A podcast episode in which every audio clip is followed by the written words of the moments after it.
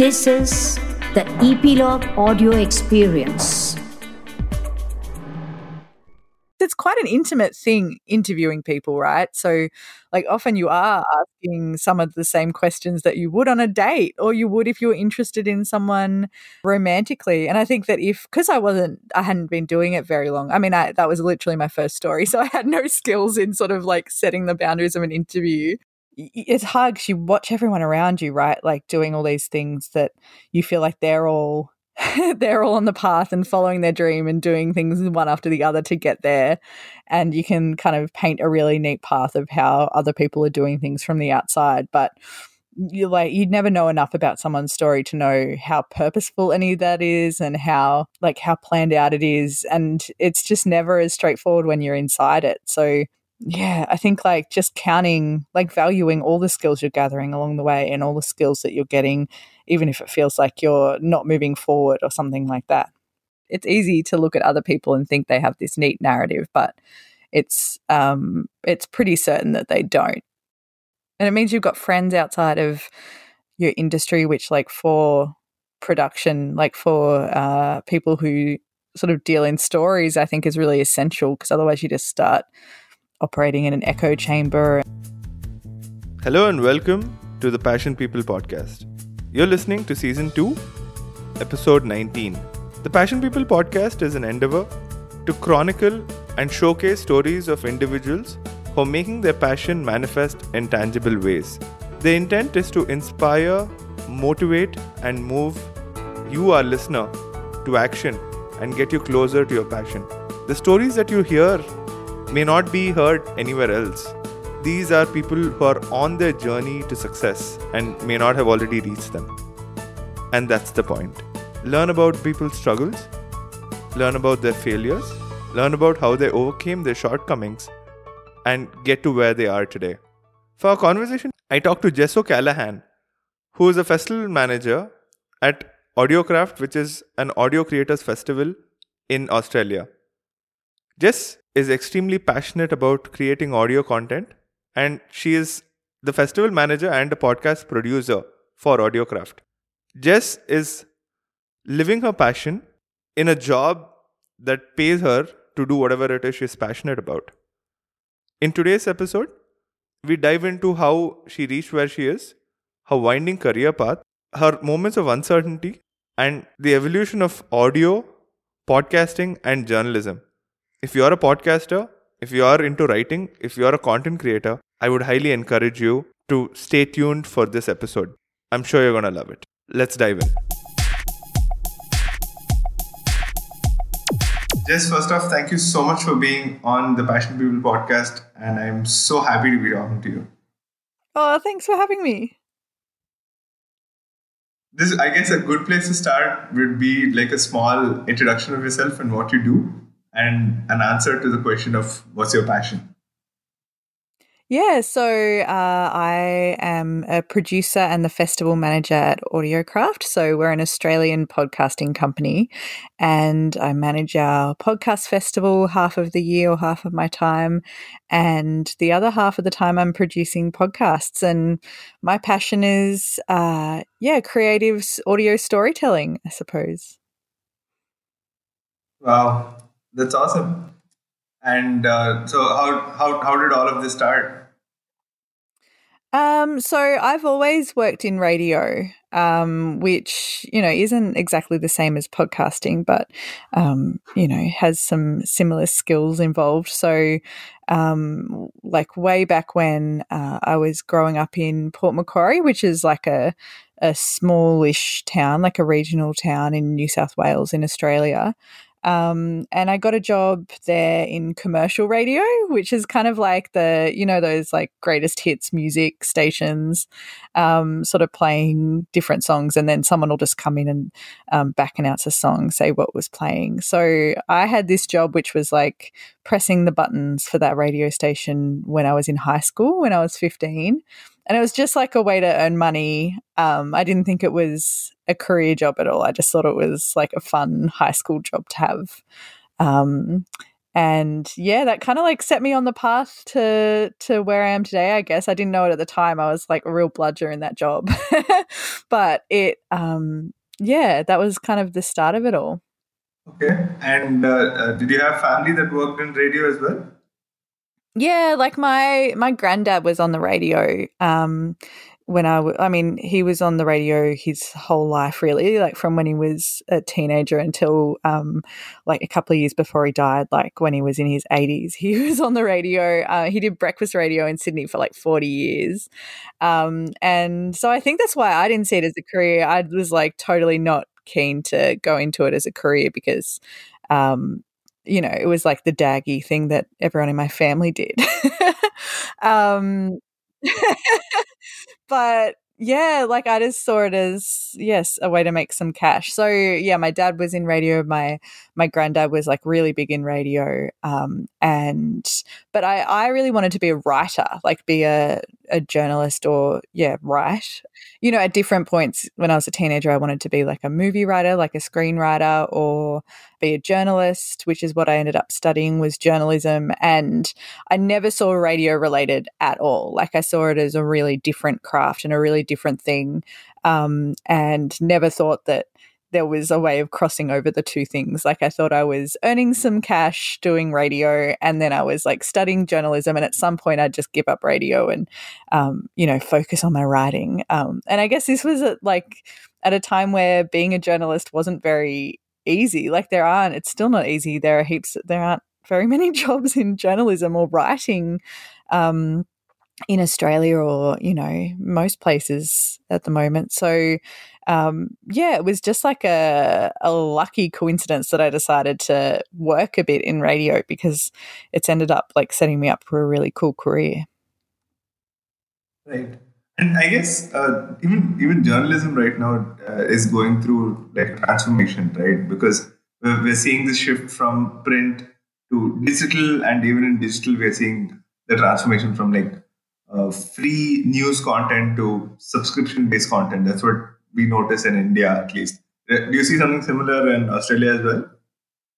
Yeah, totally. And it used to be um, like, I guess when I was studying journalism, it was when there were being there was heaps of layoffs from traditional newspapers, and so um, you know, people were used to paying for news, paying for newspapers and things like that. And then we went through this real period where no one was paying for anything, and everyone got laid off.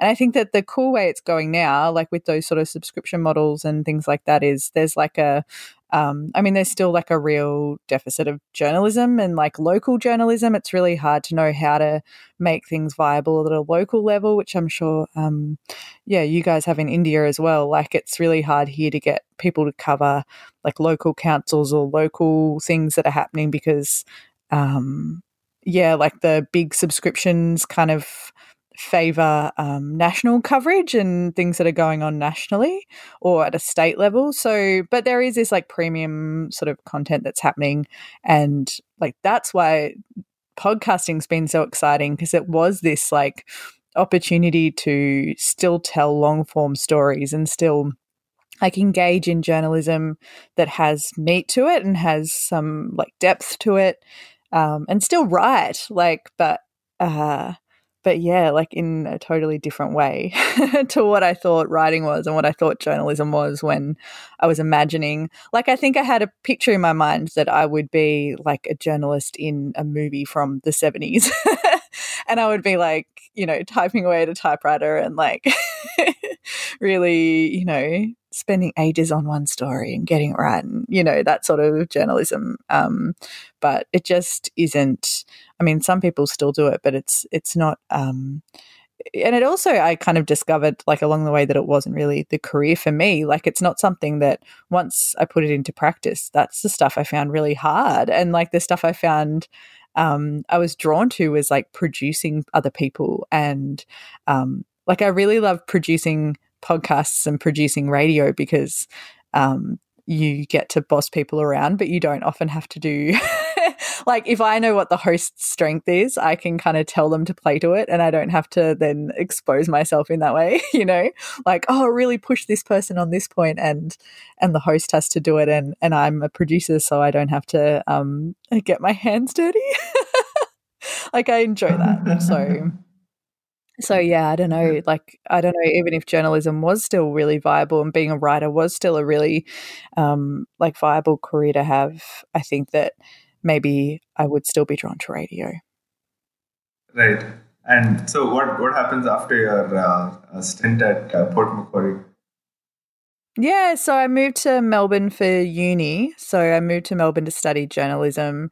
And while I was there, I thought I'd make some money on the side by working in radio again. Um, still not realizing it was like a career path.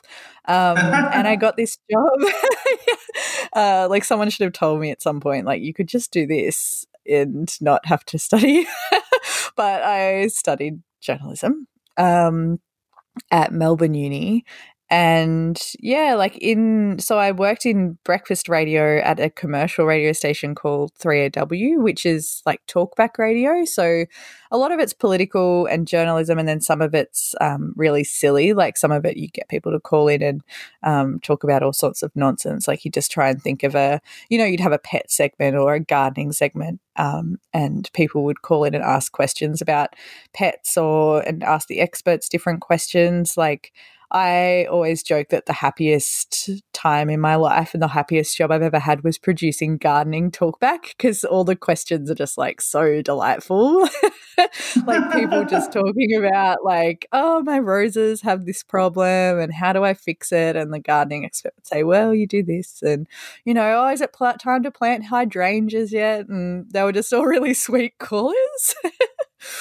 um, but uh, yeah, it's like it was quite a weird, like all the other callers could often get quite angry. Like you get quite um, divisive topics and people calling in and giving their opinions on them.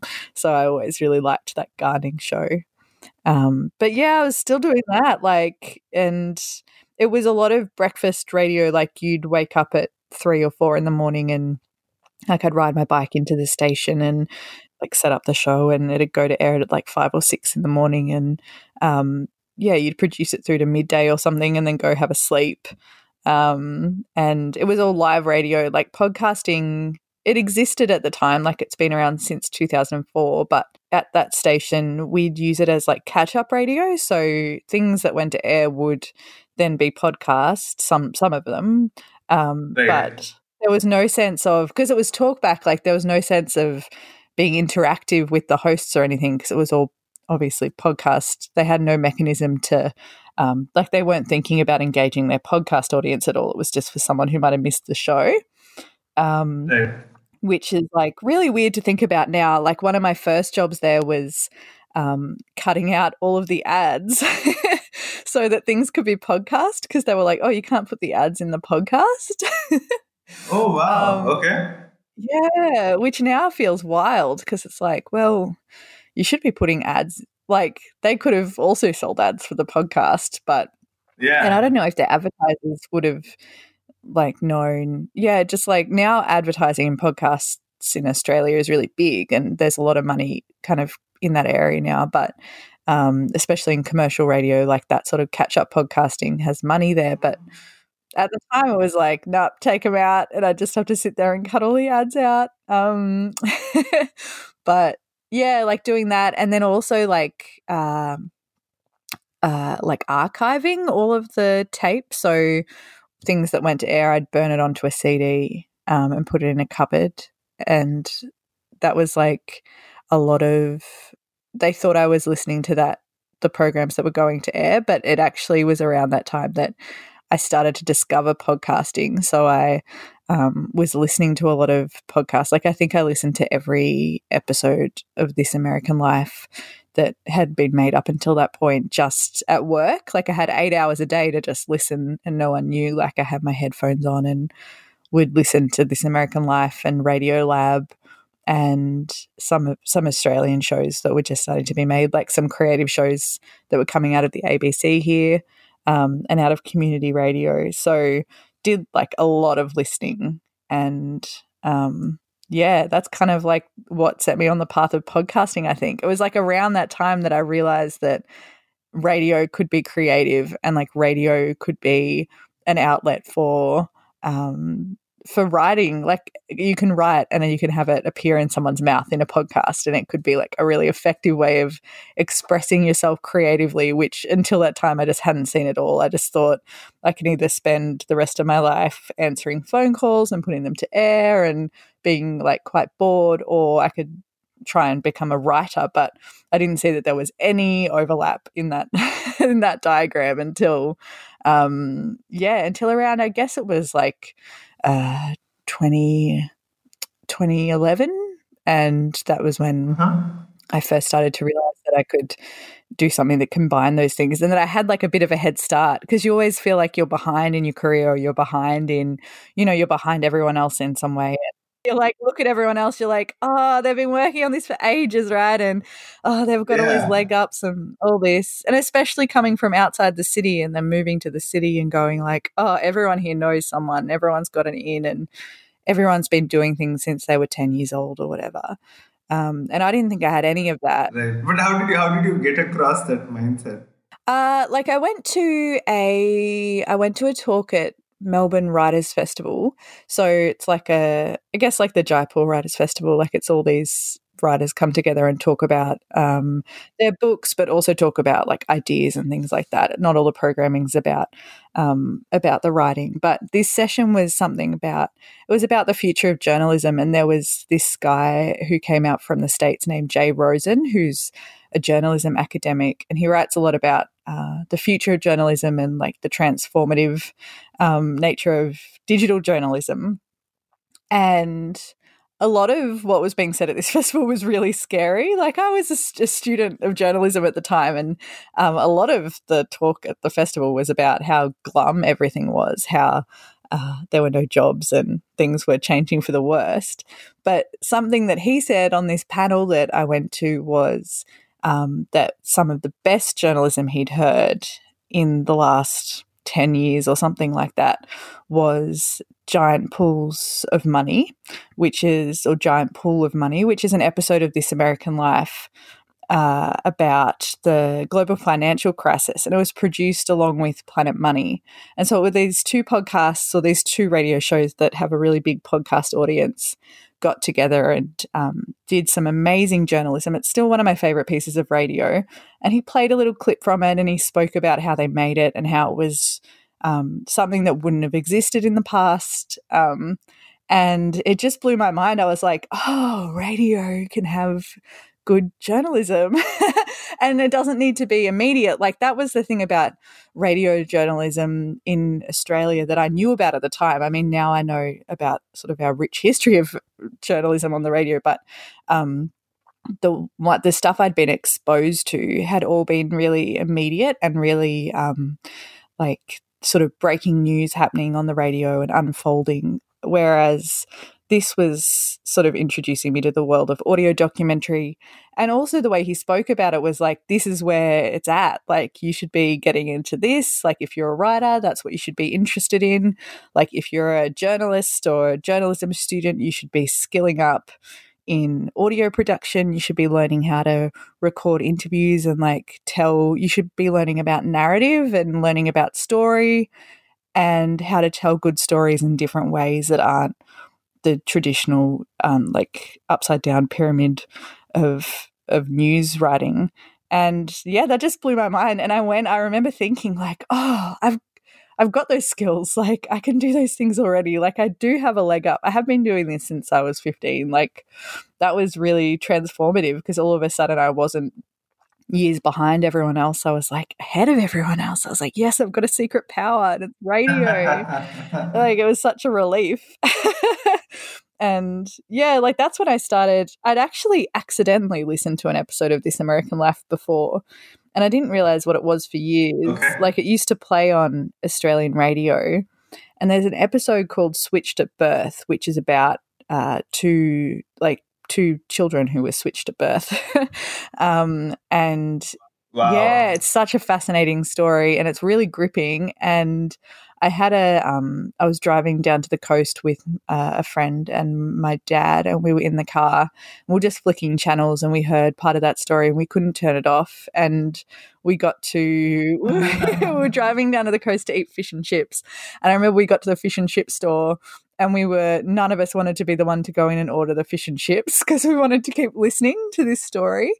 And we just sat there in the car, like mesmerized for ages because they're quite long. Like it went for a, almost an hour. And yeah, we had to wait till the end of that story. So uh, once I started going through the back catalogue, I went, oh, it's that story from the fish and chip shop. Like I remember this. It actually, I had heard it before, but apart, like that was really sort of changed everything, just going to that talk for me. And yeah, I started like when I was at three A W and at that station archiving and listening to all of those podcasts, it was on purpose. Like I, I all of a sudden wanted to listen to everything that there was and every podcast that had been made and everything in that sort of narrative, creative audio style. Like there was um, like Third Coast International Audio Festival, which is a lot of where AudioCraft comes from in Australia. So they're a, a um, an audio makers festival in Chicago in the States, and they'd been around since the early two thousands and had been really had come out of that revival of audio documentary stories and the way that people were using the internet to access them. So they are. Uh, They have like a podcast and or they have two podcasts actually, and one is called Resound, and it was around at that time as well, where they take some of the best creative audio from around the world and showcase it on that podcast. And they also have podcast of their conference sessions. So that was something I dove into while I was meant to be working at three A W. Um, and I mean, I was doing the job at the same time, but I was not listening to everything I was archiving. I was just burning it onto C Ds and putting it in a cupboard. Um, and yeah, listening to three A W, listening to This American Life, listening to Planet Money and Radiolab, and the backlog of all of these uh, Australian shows as well, so like three sixty documentaries and some new shows that were coming up uh, in a couple of years after that. So Radiotonic and Soundproof, there was this real sort of exciting time for creative audio makers, and um, yeah, it felt exciting. So people kind of point to when Serial happened as when all of when and when I like when Apple got the podcast app Um, sort of automatically installed on iPhones is when podcasting really blew up. So that was in uh, twenty fourteen, but it did feel exciting. Mm-hmm. Like a few years before that, I remember there was like a real energy in in Melbourne where I was, and in Sydney there was this real energy around it being an exciting place to to be and be working in. So um, through that, I kind of found there's a, a community around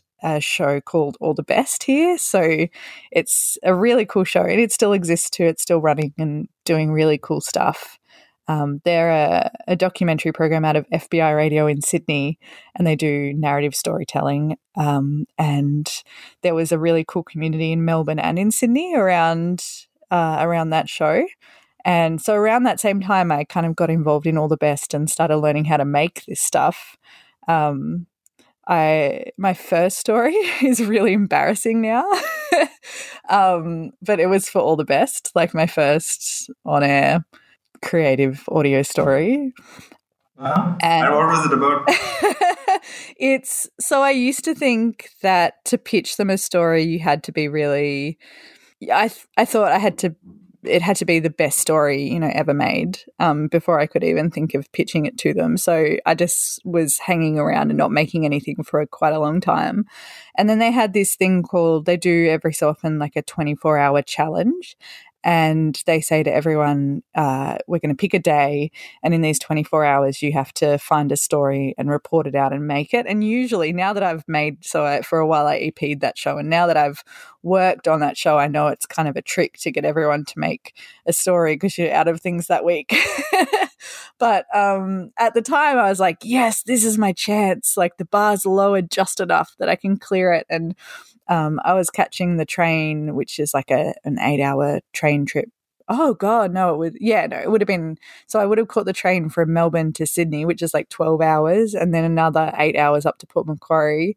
And um, I pitched just just recording people on that train and interviewing people on that train, and uh, that would I would find a narrative while I was on the train, and they went, yeah, go for it. So I took this train trip and I just seized up. Like I couldn't, I was like, oh, I can't talk to all these strangers on the train. Like, what have I promised? This is going to be terrible.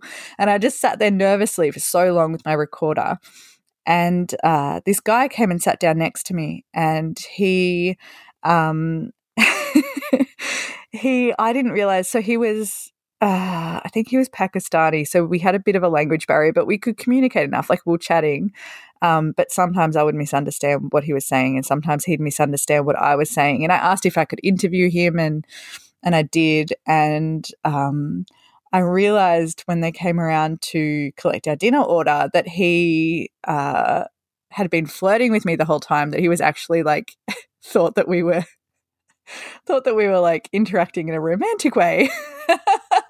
And I just thought I thought, you know, I thought he was worried that the record it was too noisy for the recording, but actually was asking if like we could have some privacy.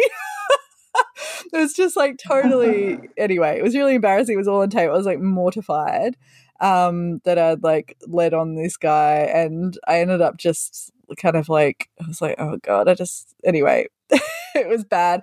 It was all on tape, and then I was like too nervous to interview anyone else. I got home and I called the editor and I was like, I can't, it's not a story. And he helped me turn it into a story. Like he helped me, he goes, well, it seems like it's got a good beginning and it's got a good middle, but you just don't have the ending yet. Like nothing happened with this guy on the train. Um, and so he goes, this editor who was um, Jesse Cox, who has actually passed away now, he was kind of a wonderkind of Australian audio. Um, like did he... Uh, passed away in his early thirties, died from cancer in his early thirties last at the start of last year. But he um, he really like changed Australian audio, changed the face of Australian audio, and trained so many young people through this radio show, All the Best. And he was on the phone to me after I'd kind of crashed and burned, and he said, yeah, you've got a beginning and ending, a middle, and you don't have an end yet. So just think about it and we'll come up with an end. And he had me call my best friend Heidi and talk to her about what had happened and record that, and uh like record me talking about my failure to get a story basically, and um you know accidentally getting sexually harassed on the train. That is so amazing. Yeah, so he, it was really great because it suddenly I wasn't too scared to make something anymore because I'd failed in such a spectacular way, but it, there was still a story, right? So yeah, it kind of made me think, because I think until that point I thought everything had to go to plan for it to be a good story. And what Jesse kind of taught me making that yeah. story was that sometimes when it doesn't go to plan, you get a better story, and you just need to make sure it still satisfies the listener. Like you still get that ending to go like, oh, that's what happened, you know? So yeah, it was yeah, really cool. They need the closure. Yeah, you need something there. um, you can't just end with realizing that you're – sitting next to someone who thinks that you're on a date on a train. God. But but is that something uh, that you face as uh, as uh, as a woman? Like is, is that a is that a man a woman kind of thing? Does that happen often? Or? Yeah, I mean sometimes when you're, I reckon it's happened a couple of times where you're just trying to interview someone and then you're like, oh no. Oh, you think that, uh, no, like that's not, we need to shut this down. Like this is, this is just my job that I've got a microphone. It's not, yeah, that does happen. Yeah. Look, not all the time, but it's a, it's definitely uh, something that like a lot of women journalists face, I think. You're like, I'm not interested, like, because it's quite an intimate thing interviewing people, right? So, like, often you are asking yeah. some of the same questions that you would on a date, or you would if you were interested in someone romantically. And I think that if, because I wasn't, I hadn't been doing it very long. I mean, I, that was literally my first story, so I had no skills in sort of like setting the boundaries of an interview. Um, I was just kind of like, oh, do you want to be interviewed on this train about what you're doing on the train, you know, like I wasn't.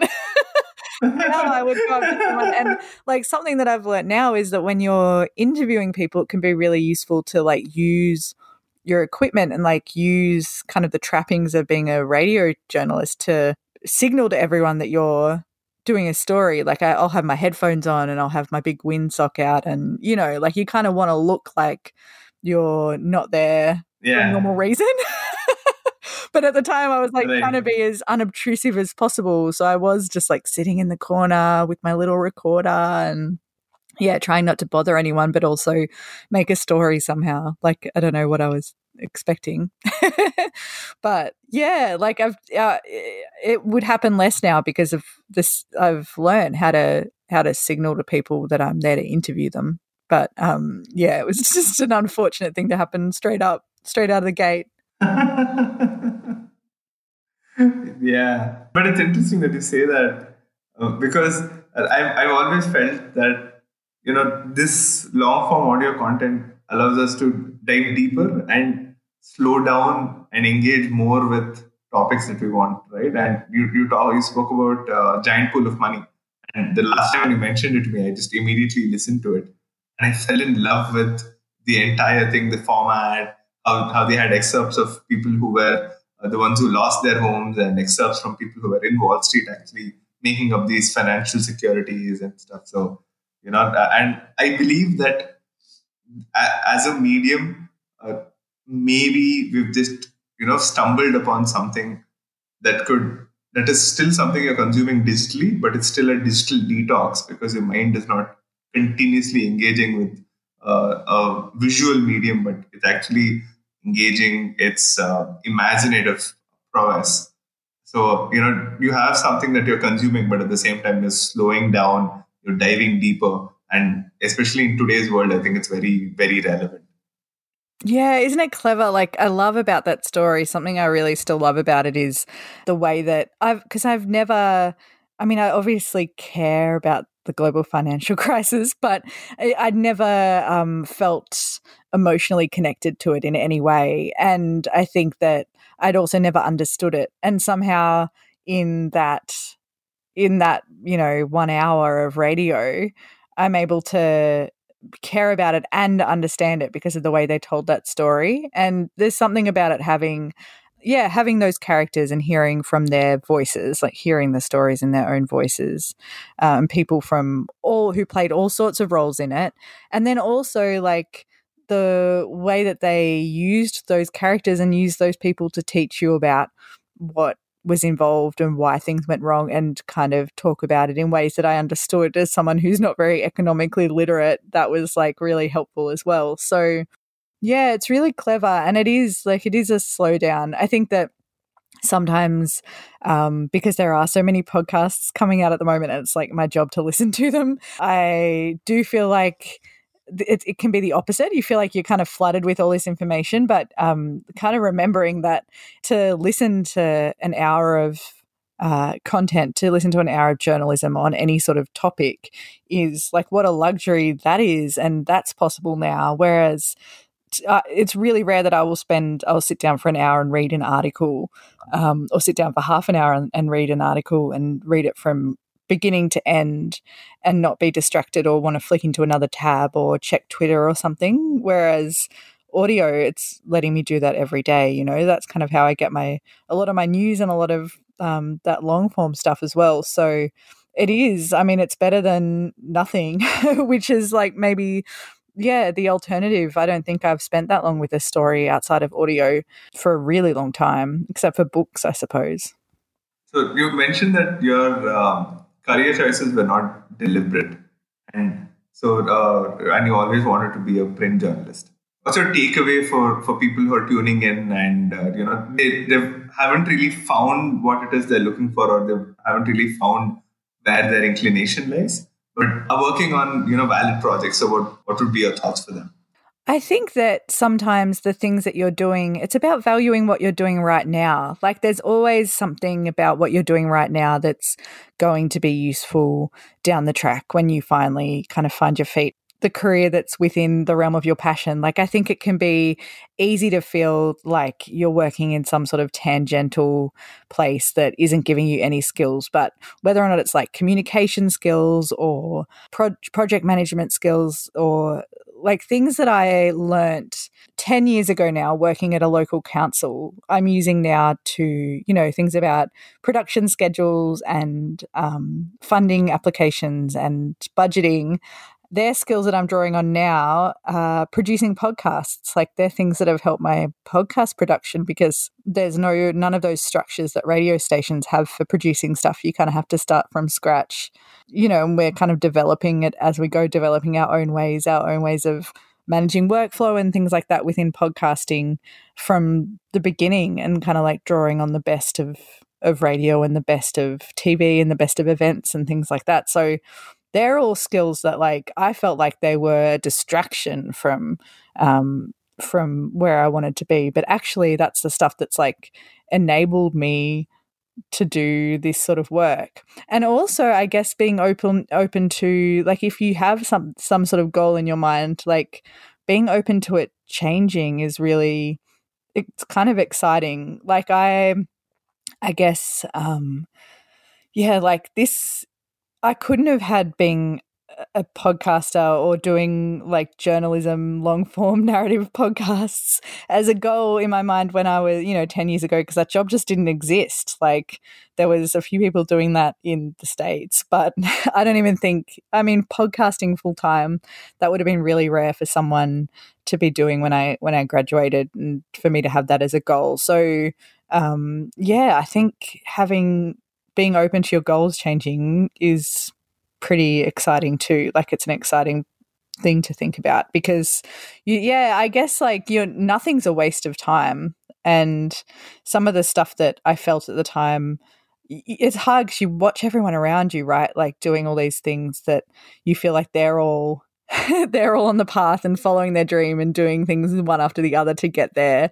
And you can kind of paint a really neat path of how other people are doing things from the outside. But you like, you'd never know enough about someone's story to know how purposeful any of that is, and how, um, like, how planned out it is. And it's just never as straightforward when you're inside it. So yeah, I think, like, just counting, like, valuing all the skills you're gathering along the way and all the skills that you're getting, even if it feels like you're not moving forward or something like that.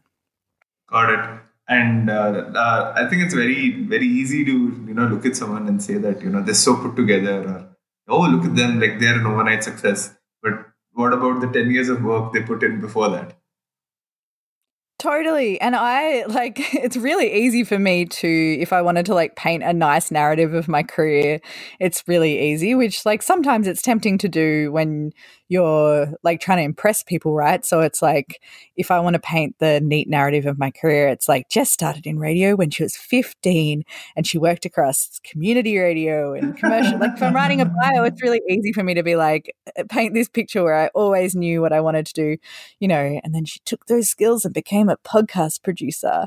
But uh, like, it wasn't that at all. And it kind of, like, takes out of it, like, the years I spent interning for film festivals, and, like, the times that I, like, the way that for, like, there was a lot about that sort of instant journalism where you'd have to just call and, like, cold call people, you know, one after the other really quickly after something terrible had happened to them. Like, I found that really hard. And, like, I know everyone finds that hard, but um, it wasn't something that made work enjoyable for me, and it wasn't something that I could do.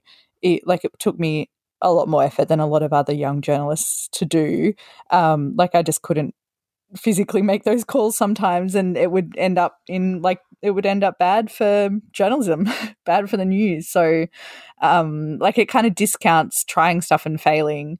Um, and it also kind of, yeah, it makes invisible, like, all the times that I've sat on the internet and, you know, Googled master's courses in disaster management, because I'm like, this is it, I'm getting out of the game. So, yeah, like, I think, you know, there was, I had my dream job a few years ago, and I spent, like, three months of, like, my hypothetical dream job, which I won't name because they might hear it, but um I like I spent three months while I was working in that job uh like looking into becoming a landscape architect, which is bizarre. And I think, like, wow. On paper it can look like it can look like you've got it all mapped out and you're doing this thing after this thing after this thing, but yeah, like, all that stuff's hidden where you're like, oh, I'm gonna go try and I was really happy when I was producing that gardening show, so I'm gonna become a landscape architect. The landscape architects I know make really good money. um, so, yeah, I think it's like it's easy to look at other people and think they have this neat narrative, but it's um, it's pretty certain that they don't. It's pretty certain that they've also um, like had doubts and explored other things and took the long way around to getting there. Um, and maybe that's yeah. good. Like it probably makes you better at it. And it means you've got friends outside of your industry, which like for production, like for uh, people who sort of deal in stories, I think is really essential, because otherwise you just start operating in an echo chamber. And yeah, there's heaps of good things about it, I think. Yep. And I'd uh, love to kind of dive into that part where you said that you don't want to be in an echo chamber and you always need a little bit of diversity of thought, because, yeah, you know, I, I think the way that uh, community and people are uh, moving towards these days is that no one can even have a conversation with someone else who they disagree with or they have an issue with. But, you know, I, I think it's so important that, you know, we have this diversity of thought and, you know, contrarian views, so that we're at least able to appreciate what the other side view is. And as content creators, I think it'll it'll help round us better and, you know, tell better stories, because we're able to bring in more perspectives to the film. Yeah, it's hard because you, like with this sort of fragmented media, I can just, I could get away with only listening to podcasts that I one hundred percent agree with and love and, you know, agree with the host on everything, right? If I don't, if I don't want to consume something that, um, that, sort of challenges me in any way, I, I could totally get away with that because of how media works now. But um, yeah, I think, I mean, especially in Sydney and Melbourne, in Australia, it is really easy to just stick, stick within a small circle of people who do similar things that you do, who, and it, like that community, I really value that community, like that sort of maker community. But there are sort of other ways to, there are other communities to engage with that also make your, I guess, or in this case, audio stronger and make your story stronger. And I think it's really important to have, um, yeah, like connections outside of outside of audio, because it is, in Australia at least, it's made by like a specific class of people in a lot of ways, and a specific, uh, yeah, I guess like it's it's quite an urban um, thing to make as well. Podcasts, like there are lots in regional Australia, but it's still something the communities kind of gather within Sydney and Melbourne. So yeah, it's really hard to um, kind of recognise that as well, and to, but then I guess on a creative level, like recognise how that's affecting your story. Storytelling and recognize how it's affecting the creative stuff that you're putting out, and then that feeds into it more. So yeah, like it's it's a weird one. Like I really value the connections I have with people from where I'm from, from Port Macquarie, and I guess connections from other parts of my life. When I mean, my partner's a journalist as well, so like a lot of our friends are within journalism, but then, you know, having friends who make furniture and, you know, are musicians and things like that as well. It just, my stories are never going to come from um, my journalism friends, because they're all hoarding them for themselves, right? Like no one's going to be like, this great thing happened to me, you should do a story on it, because they all want to do it themselves. So for like creative, for storytelling, like you need to keep keep up those connections and like actively seek out people who um, look at things in different ways to you and have experiences outside of your own, because otherwise you've just got to make, you know, make content about yourself all the time and about people like you, which is like really boring, or become kind of like weirdly voyeuristic and just like jump in and out of places, which is also not good. So yeah, there's like other ways to be part of communities, I think, that aren't, um, you know, just podcaster communities or just um, journalism communities, and talk about other things. Like going to that Writers Festival was huge for me. Like that changed my whole career. But I think that another thing that's really useful is going to like environmental conferences, or going to, you know, getting into disaster management. I'm not about to quit my job and work in disaster management, but like being interested in those other things is, yeah, like it can be a really useful thing, because it just like feeds your creativity more than, you know, writing another book about writing a book. So we, we were discussing about how, uh, you know, when we're making podcasts, the, or when we're doing anything creative, the expectation that we have from ourselves, or even with clients, if you're working with clients, is that something comes out really quickly. But the truth is that, you know, you kind of need to do something to get your creative juices flowing. And that creative work is typically slow. So uh, what, what do you think of that? Yeah, totally. Like, so there's always this part, and I guess it's really, it's true in every project, but like it's particularly true when it's just noticeable when we're working with clients, because you have to map out your project along like a timeline and, you know, say this, this will take this long and this bit will take this long. Um, and I think it's really, you always allocate time for like, I guess, coming up with the ideas, and there are different processes you use to, to like force the ideas out, right? But yeah, I think there's just no way to, um, there's just no way to guarantee, like some days you'll wake up and it'll just pop out and it'll come on the page, like it'll come right out and be like, yep, there we are, that's the idea. But other times, like you need to go for a walk in the bush, and or you need to like go for a swim or something like that, and that's where the idea is going to occur to you. And I think that it's really easy not to leave space, like it's really hard to leave that space in your life. Um, especially when you've got all these timelines that say, you know, this is your day for coming up with the idea or whatever, it's really hard to allow that space and not just like sit at a computer screen and freak out.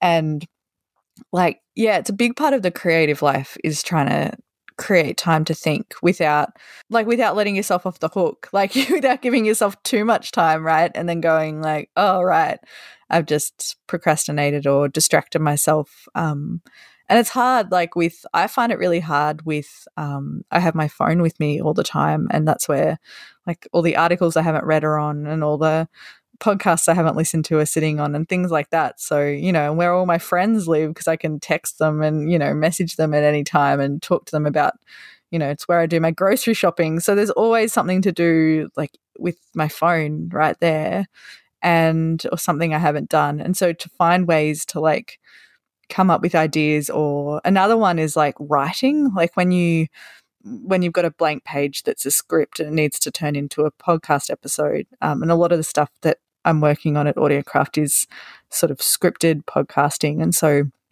you've got a um, it's usually that first bit that takes like the creative juice out of you, which is kind of breaking the back of the story, like getting the story beats down on the page and working out the order to tell things in, and moving the interviews you've got around so that they are easy to listen to and people kind of push people through the story. And that stuff like takes some thinking time, and it's really hard to, it, it can feel wrong to like justify it to yourself, even to go like, you look at what you've got at the end of the day and you go, oh, I've written like five words or something, but it's not, it's not wasted time. It's like time that you feel that you've spent percolating on those ideas. And yeah, it's like a real challenge for me, because a lot of the festival part of my work is like go, go, go.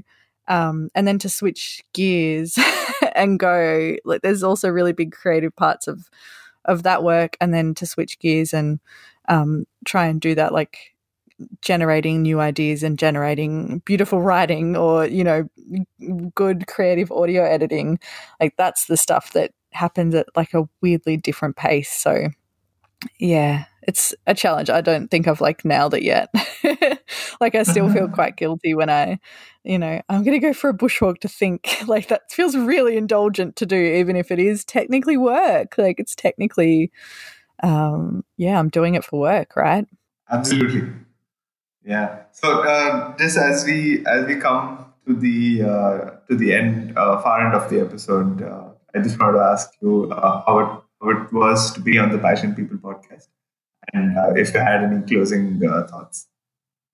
It's really nice. It's nice. I love talking to you, and it's always it always makes me think about, I guess, about like my own process, and kind of because we all kind of tell ourselves lies about how we work as well. And I'm like talking about it, you know, talking about it really like forces you to think about like, yeah, how do I, um, you know, how do I do this, and how is it, you know, how do I do this as my job? And because it's, I don't know, having a, a passion turn into a job is a really weird thing. Like it's a really weird privilege, and a really like, uh, I don't know. It's hard because it's uh, a job, but it's also like the thing that I love doing most, right? So, right, um, right. Yeah, it's really cool to talk about it um, and like reflect on yeah, on like why, like the whys and the hows of it, right? And yeah. yeah, it's kind of like creatively fulfilling in itself just talking about that stuff. So yeah, it's been really great. Fantastic. And uh, thank you so much for uh, being so honest with your story and uh, giving our listeners a real perspective into, you know, how, how to go about things and, you know, how, uh, and running us through your journey. It's, uh, it, it's been a great conversation. Oh, thanks for having me on. I'm really like honored. Hey guys, thanks for tuning into the show. We appreciate you taking the time out for this. If you liked what you heard, please share this with a few friends and leave a review rating on your favorite podcaster. This will help more people learn about the podcast. Until next time, this is Kritika from the Passion People Podcast wishing you a wonderful week ahead. Stay passionate. Cheers.